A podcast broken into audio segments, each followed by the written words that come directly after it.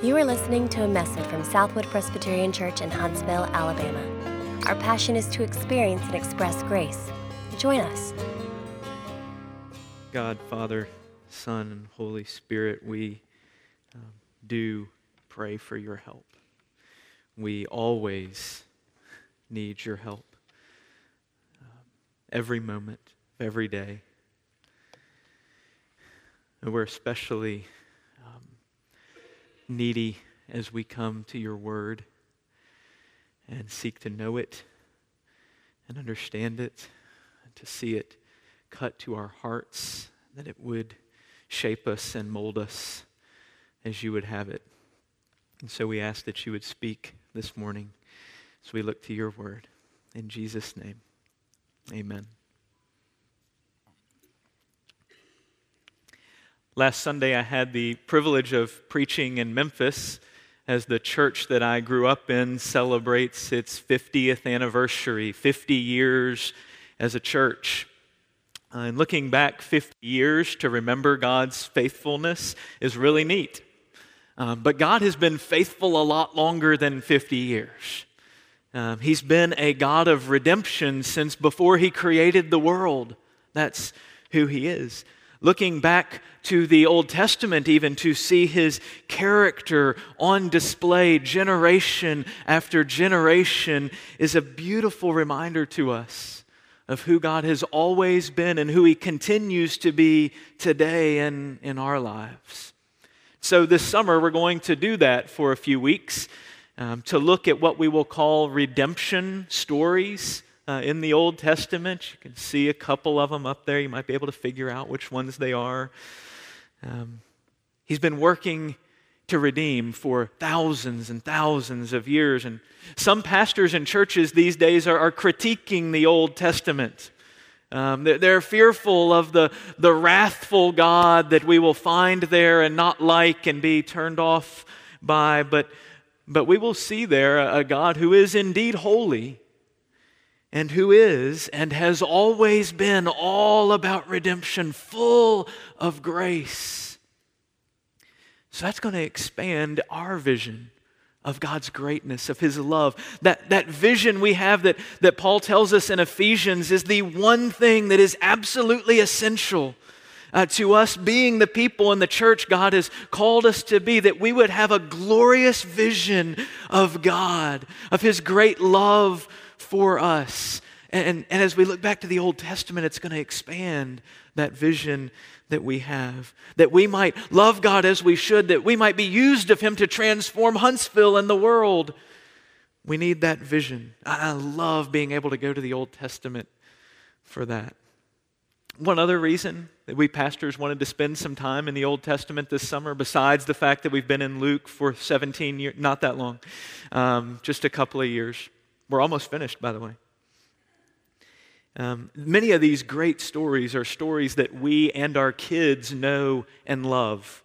And so we get a chance as we look at some of these uh, Sunday school stories and, and some others um, to understand stories that we love in the, in the context of the big story, uh, God's big story. So that's a, an opportunity we'll have all through this summer. This morning, we're going to start near the beginning of God's big story with a familiar episode uh, the story of Adam and Eve, a serpent, uh, forbidden fruit, the fallout of the first sin as they rebel against the holy Creator. Is there redemption there in, in that story?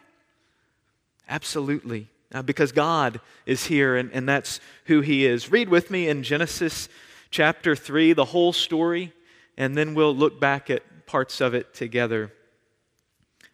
Now, the serpent was more crafty than any other beast of the field that the Lord God had made. He said to the woman, Did God actually say, You shall not eat of any tree in the garden? And the woman said to the serpent, we may eat of the fruit of the trees in the garden, uh, but God said, You shall not eat of the fruit of the tree that is in the midst of the garden, neither shall you touch it, lest you die. But the serpent said to the woman, You will not surely die. For God knows that when you eat of it, your eyes will be opened and you will be like God, knowing good and evil. So when the woman saw that the tree was good for food and that it was a delight to the eyes, and that the tree was to be desired to make one wise, she took of its fruit and ate. And she also gave some to her husband who was with her, and he ate. Then the eyes of both were opened, and they knew that they were naked, and they sewed fig leaves together and made themselves loincloths. And they heard the sound of the Lord God walking in the garden in the cool of the day, and the man and his wife hid themselves from the presence of the Lord God among the trees of the garden. But the Lord God called to the man and said to him, Where are you? And he said, I heard the sound of you in the garden, and I was afraid because I was naked and I hid myself. He said, Who told you that you were naked? Have you eaten of the tree of which I commanded you not to eat? The man said, The woman whom you gave to be with me, she gave me fruit of the tree, and I ate. And the Lord God said to the woman, What is this that you have done? And the woman said, The serpent deceived me, and I ate. The Lord God said to the serpent, Because you have done this, cursed are you above all livestock and above all beasts of the field. On your belly you shall go, and dust you shall eat all the days of your life. I will put enmity between you and the woman, and between your offspring and her offspring. He shall bruise your head, and you shall bruise his heel. To the woman he said, I will surely multiply your pain in childbearing. In pain you shall bring forth children. Your desire shall be for your husband, and he shall rule over you. And to Adam he said, Because you have listened to the voice of your wife and have eaten of the tree of which I commanded you, you shall not eat of it. Cursed is the ground because of you. In pain you shall eat of it all the days of your life. Thorns and thistles it shall bring forth for you, and you shall eat the plants of the field. By the sweat of your face you shall eat bread, till you return to the ground, for out of it you were taken. For you are dust, and to dust you shall return. The man called his wife's name Eve, because she was the mother of all living. And the Lord God made for Adam and for his wife garments of skins and clothed them. Then the Lord God said, Behold, the man has become like one of us in knowing good and evil. Now, lest he reach out his hand and take also of the tree of life and eat and live forever. Therefore, the Lord God sent him out from the Garden of Eden to work the ground from which he was taken. He drove out the man, and at the east of the Garden of Eden, he placed the cherubim and a flaming sword that turned every way to guard the way to the tree of life. Thus far, God's holy, inerrant, infallible word, for which we give him great thanks. It was a really hot August day that I first learned a lot uh, about my offensive line coach in high school. I, I, was a freshman on the first football team. It was the first time through two a day practices. It was sweltering out there. I didn't know what it would feel like. And I watched as one of the upperclassmen tried to block his own way, the way he wanted to do it, rather than the way that the coach had taught us. And he ended up face first on the ground. He could have gotten seriously injured trying to do it his own way. And, and to remind him of that, he got a, a metal visor clip from my coach on the back of his helmet. And the way he reacted, wincing in pain as the, the ringing in his ears, I said, I never want that ringing in my ears. I'm, I'm sure of that. But then he decided to talk back to the coach. And he got sent in full pads, all of his football gear, to run up and down the steep hill up to the locker room for the rest of practice dripping with sweat, you can imagine he didn't run too long. Pretty soon he was crawling up the hill and almost rolling down it. Um, I knew as I watched this develop that coach took quite seriously both blocking your own way and the dangers that come with that and disrespecting his authority. Adam and Eve had been promised that disobeying God would have frightful consequences. And man's first sin here, determining to distrust his good creator and insist on his own way, indeed receives God's just punishment. We learn right away about God that he takes sin quite seriously, don't we? I mean, just, just look at how this develops for a second in, in this passage. Satan, having inhabited the serpent, begins to cast doubt on the word of God. Did God really say? Are you sure? But beyond that, he, he casts doubt on the character of God. It, can God really be trusted? Does he really have your best in mind? Eh, is he really good? Y'all, what a, what a monstrous evil, right? Can you imagine this? this? This God who has just created this glorious, good world and put Adam and Eve in the midst of it and said, Here's everything you need. Eat fruit from all these trees. Look at all these animals. And I'm going to walk and talk with you every day with me. And, and evil suggests that he might not be good. Evil questions his goodness. Preposterous. no way will they buy that. I mean, we would never. But but Eve begins to wonder, doesn't she? And, and soon, Adam and Eve decide to try their own way rather than God's. It may seem astounding, but, but we still try to handle relationships and, and our marriages our own way rather than God's, don't we? We try to handle our bodies and our sexuality our own way rather than God's. We try to handle our money, our time, our priorities our own way rather than God's. And it's dangerous to us. And, God knows that. The Creator's just judgment is severe. The man and woman must not be left to think that they can find life their own way. It's not true. And so God pronounces curses on all of creation. In fact, right on the places they hurt the most. Adam and Eve were created to reflect God's image by filling and subduing the earth. Two things he told them to do. Now, filling will be hard and painful, pain in childbirth.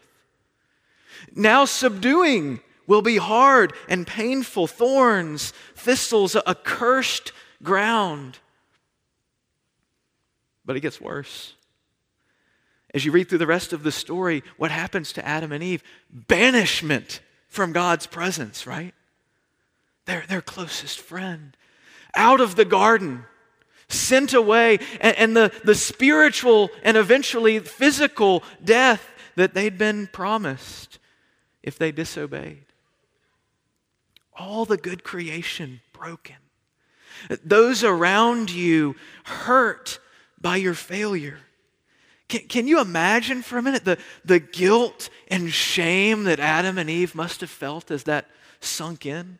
As they experienced the Holy Creator pronouncing these curses, sending them away. How did we get taken in by that? Now, we've blown it and we, we can't fix it. Have you felt the shame of, of sin and failure? Kids, have you felt so embarrassed or, or ashamed at, at disobeying your parents? At, something you've looked at? At, at something you've said? The first audience of the book of Genesis had felt this.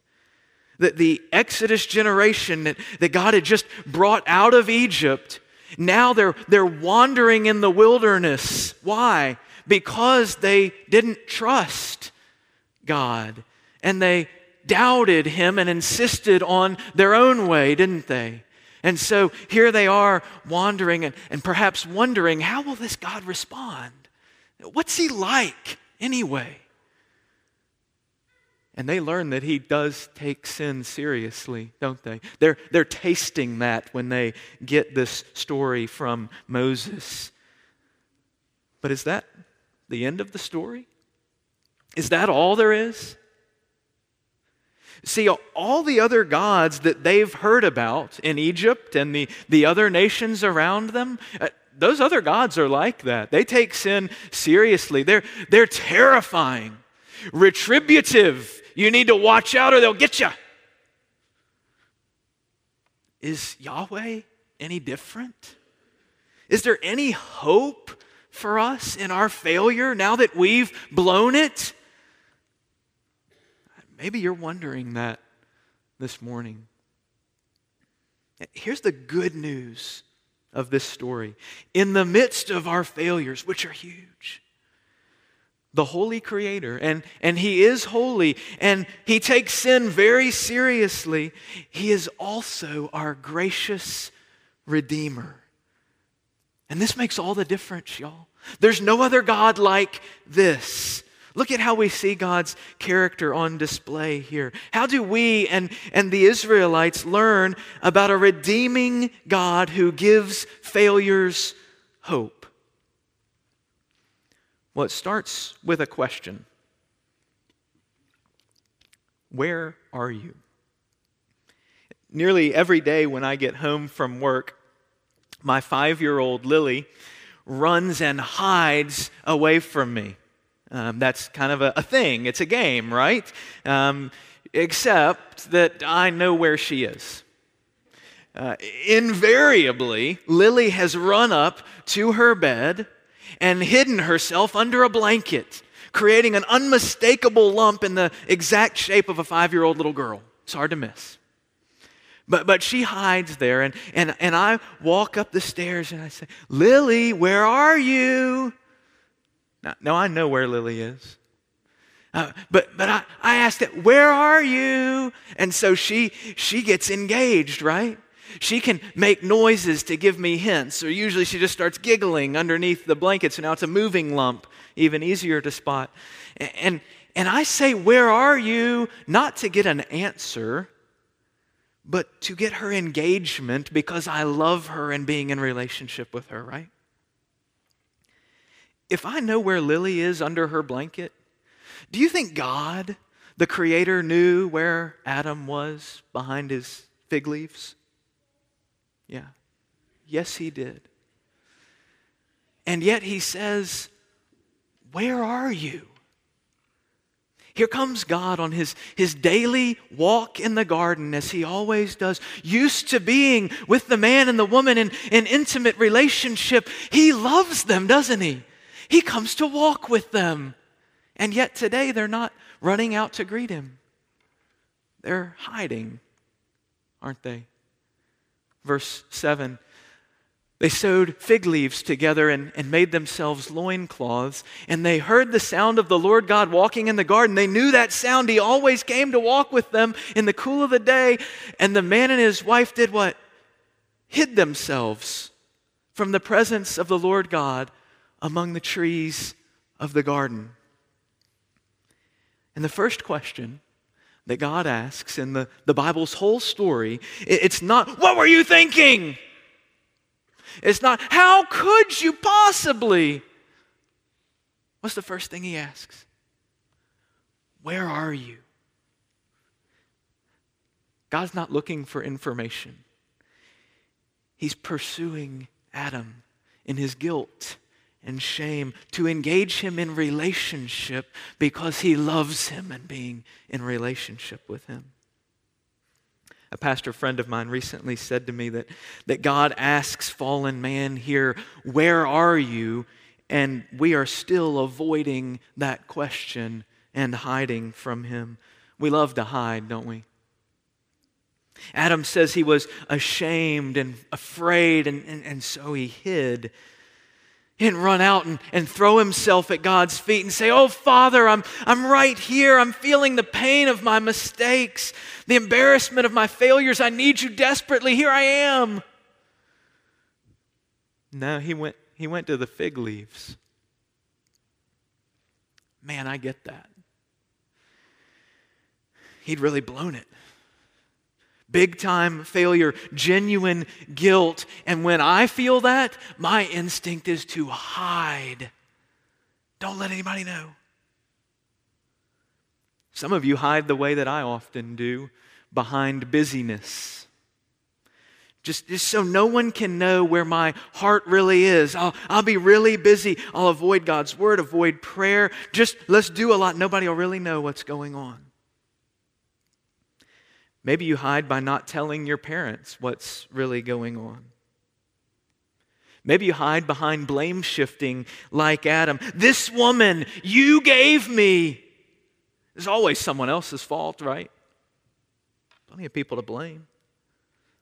Maybe you hide behind alcohol, behind religiosity, being a good person, behind humor, behind intellect, telling yourself as you as you hide that that no one not even god really knows you. We all have our favorite hiding spots don't we? And of course they're fig leaves. God sees right through us. He knows where we are but we hide. Maybe you're hiding this morning God says, Where are you? This won't sound like good news, perhaps, if you're hiding from Him, but it is. No matter how good you are at hiding, your Father is even better at seeking.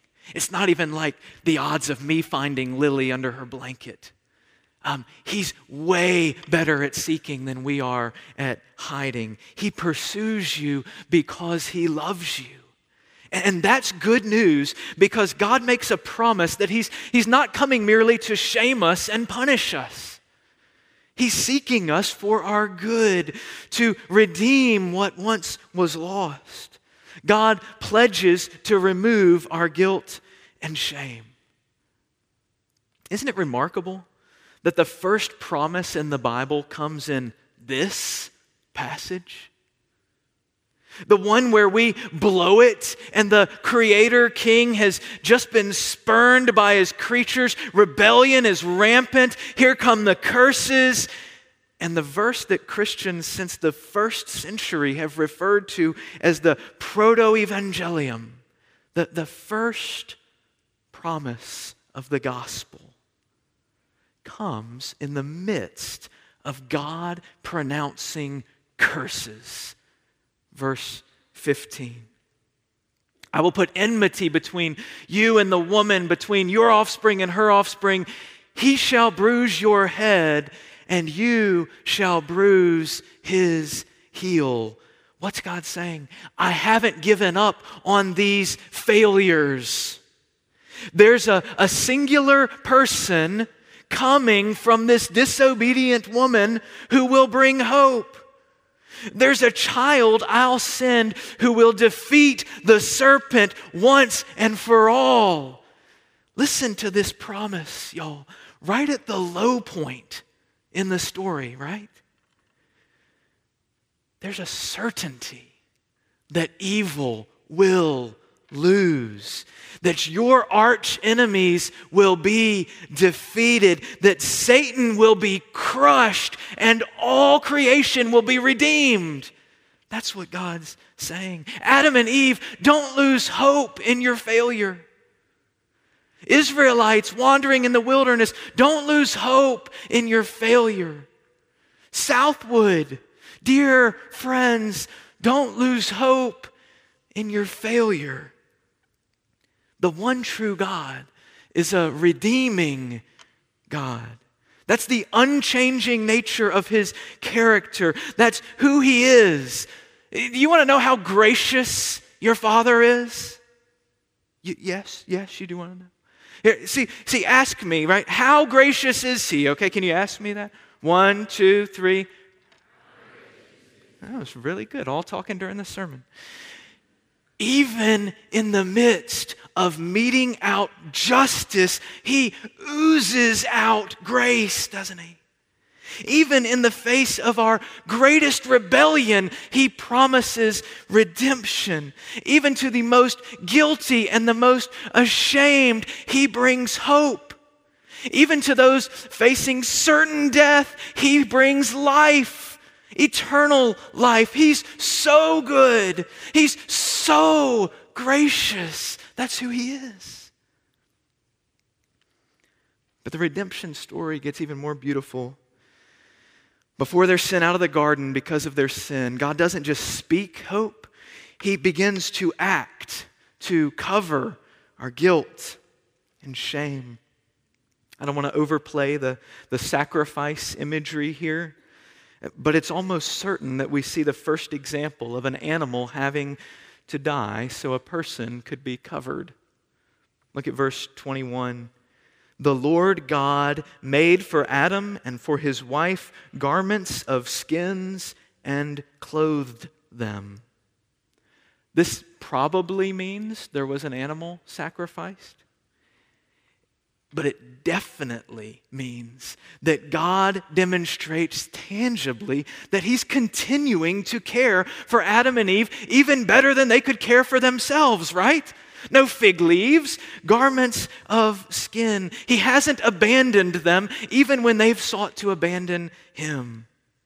He offers protection, covering for their shame much better than their fig leaves. This time, God Himself does the covering, doesn't He? And in that sense, at least, we get a taste already of the redeeming grace of God that we know most fully in Jesus. Covering Adam and Eve with animal skins is only the beginning of what God's going to do, of his care for his rebellious people. In Jesus, God provides not merely a second chance for, for failures who would blow that second chance anyway, but, but a second Adam. One who comes and who, when he is tempted to doubt God's word and God's good character, he does what? He trusts his Father. He obeys the Father. He succeeds where Adam has failed and where we have failed. And yet, even though he's the, the successful one, the one who doesn't give in to temptation, he does actually go to the cross, doesn't he? He goes to the cross to die where we deserve to. Galatians 3 actually says it this way He redeemed us from the curse of the law by becoming a curse for us. For it's written, Cursed is everyone who is hanged on a tree. Jesus takes the curse so that we receive the blessing he earned. That's why we sang in that great hymn at the beginning of the service He comes to make his blessings flow far as the curse is found. Where's the curse in this story? It's on creation, it's on you, it's on me, it's everywhere. And Jesus comes to make blessing flow everywhere. That's why we rejoice. That's why we have hope for failures buried beneath their guilt and their shame. Jesus sacrifices himself to be a covering for us. Hebrews chapter 10 says it this way But when Christ had offered for all time a single sacrifice for sins, he sat down at the right hand of God, waiting from that time until his enemies should be made a footstool for his feet. For by a single offering, he has perfected for all time those who are being sanctified. He crushes the head of the serpent, defeats all his and our enemies, and by his one sacrifice covers us safely forever. Verse 17 keeps going. I will remember their sins and their lawless deeds no more. Where there is forgiveness of these, there is no longer any offering for sin. No more sacrifice needed for your sin. It is finished. His was enough. No matter how shameful your failure, no matter how big your sin, His death covers you. What's God like when you fail? Can you answer that a little bit better now? He pursues you to draw you out of hiding into a relationship with Him. He promises hope at your lowest and darkest moments. He takes action to provide what you need. He's always been that way. He always will be. It's who He is. It's the first glimpse of His redeeming nature in this story, but, but there are many, many more preparing us for the ultimate redemption we find in Jesus. Yahweh is the king of creation who rules justly and firmly, and, and living your own way rather than his is dangerous to your soul. So take heed. Don't trust yourself. And at the same time, he loves to redeem. So take comfort and, and trust him. I said I learned a lot about my coach that really hot August day. Um, I did. I, I actually came to realize I could trust my coach, that he, he really loved me. Um, coach would eventually say encouraging things. He would pray for us before every game God, take care of my guys. And, and so he would demonstrate his love, but I knew by the end of that first practice I could trust him. By the end of practice that day, I, I saw what he was like, having been disregarded, having been disrespected. He went and walked over to that hill where, where of course, the player is now crawling up the hill. And, and my coach, who is not a small man himself, got down on his hands and knees beside him and started crawling up the hill shouting encouragement to the, the guy next to him. Come on, you can do it. You can do it. Keep coming. Of course, my coach beat him up the hill because it was his first trip. He got up to the top and he turned around, he reached down, grabbed the guy by the arm, and pulled him up to stand next to him and threw his arms around his big, sweaty, stinky self and hugged him. I thought, I can, I can trust him. He does love us. I, I don't want to blow it, but He's the one I want around when I do. Y'all, God has entered into our sin. He has suffered for us and given us not just a, a hand up, but, but an eternal security, a righteous standing with Him, a new family when we deserved none of it. There's no other God like him. No one else meets you in your failure to bring you hope and redemption. Everyone and all of creation needs to know about a God who redeems like that. Amen?